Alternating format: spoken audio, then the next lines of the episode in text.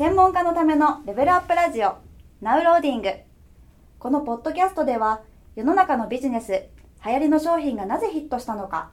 どうしたらより面白くなるのかをお伝えしていきますこんにちは。ゲーム戦略売上アップコンサルタントのジンマです。今日も企業で使われているゲームフィケーションの事例から僕らのビジネスにそのゲームフィケーションの技術がどう活用できるかということについてお話をしていきたいと思います。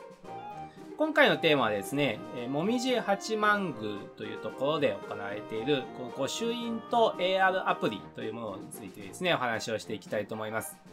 このもみじ八幡宮というですね、えーまあ神社ですよね。ではですね、こういろんなね、こうアプリとかを使ってね、施策を行っています。まあ、最近ね、やっぱこう神社とかでもね、こういろいろと IT をね、組み合わせてですね、より多くの人にまあ来てもらうみたいなことをね、やってるとこ多いですよね。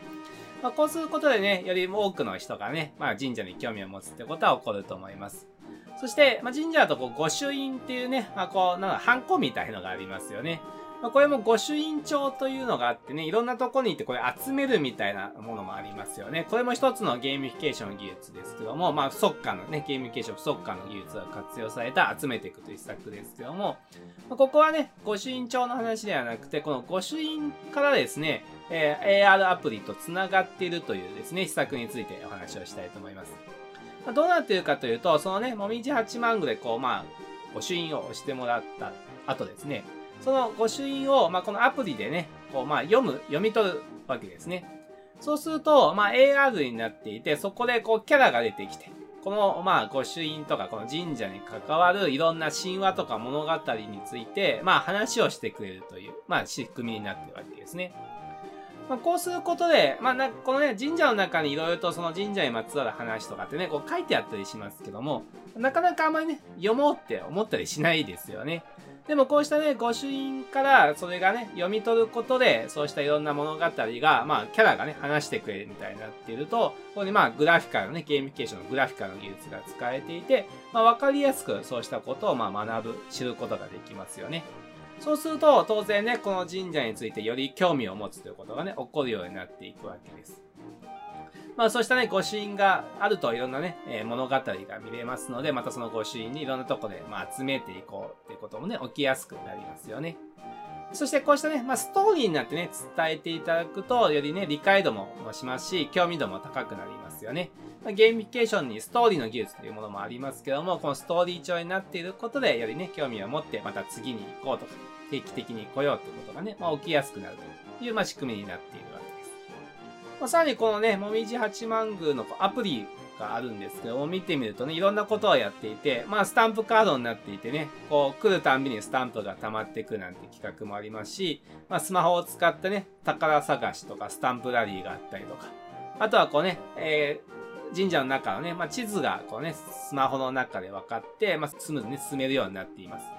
こうしたやっぱりね、えーまあ、スマホってみんなね、手元に持っているわけですから、このね、グラフィカル性と連動させていくことで、よりね、まあ、行動するとか、またね、来ようと思ってもらうってことがね、起こりやすくなるわけですよね。まあ、こうしたところにもね、このグラフィカルの技術とか、不速化の技術を使ったいろんなね、施策が行われています。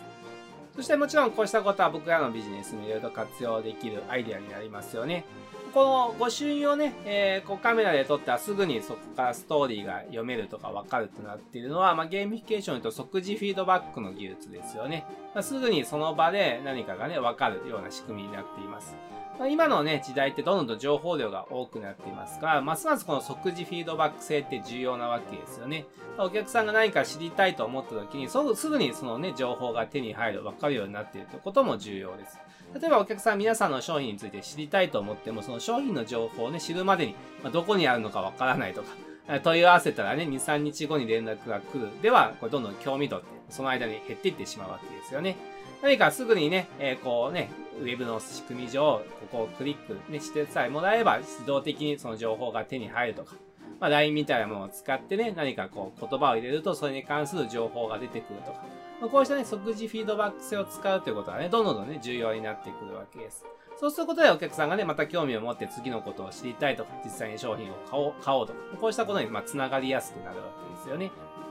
そして、先ほどお話したように、やっぱりグラフィカル性ってね、まあ、すごく重要です。特に僕らみたいな専門家の場合は、目に見えない商品を扱っているので、常にね、このグラフィカルの技術を活用していきましょう。ぜひ、まあ、動画なり、図解なり、図表なり、あるいはテンプレートを使うですね。こうした目に見えるものがあることで、お客さんに価値が伝わりやすくなり、お客さんもね、行動しやすくなって成果が上がるということで、起こりやすくなります。ぜひね、どんどんとグラフィカルの技術はね、いろんな場面で活用していってください。そして、先ほどね、この神社の、まあ、そう神話とかをね、ストーリーで伝えてるという話もありました。このストーリーもね、すごくお客さんに興味を持ってもらうためにね、とても重要になります。同じことを伝えるのであっても、物語、ストーリーになっていることで人は印象に残る、記憶に残るということね、起こるようになるわけですよね。単にノウハウをね、ただお伝えするよりも、それをね、何かの事例とかのストーリーで伝えるとか、実際ね、お客さんがこうなったよって話のストーリーで伝えるとにした方がお客さんも興味を持ってもらいやすいですし、まあ印象にも残りやすくなるわけです。ぜひね、どんな場面でもこうストーリーとしてね、伝えられないかということをぜひ考えてみていただけるといいなと思います。はい。ということで今日はですね、もみじ八幡宮のこの御朱印をね、使った AR アプリについてお話をさせていただきました。ぜひこうしたものをね、参考にして、またご自身のビジネスにどんなアイデアができるかということを考えてみていただければと思います。また次回をお楽しみに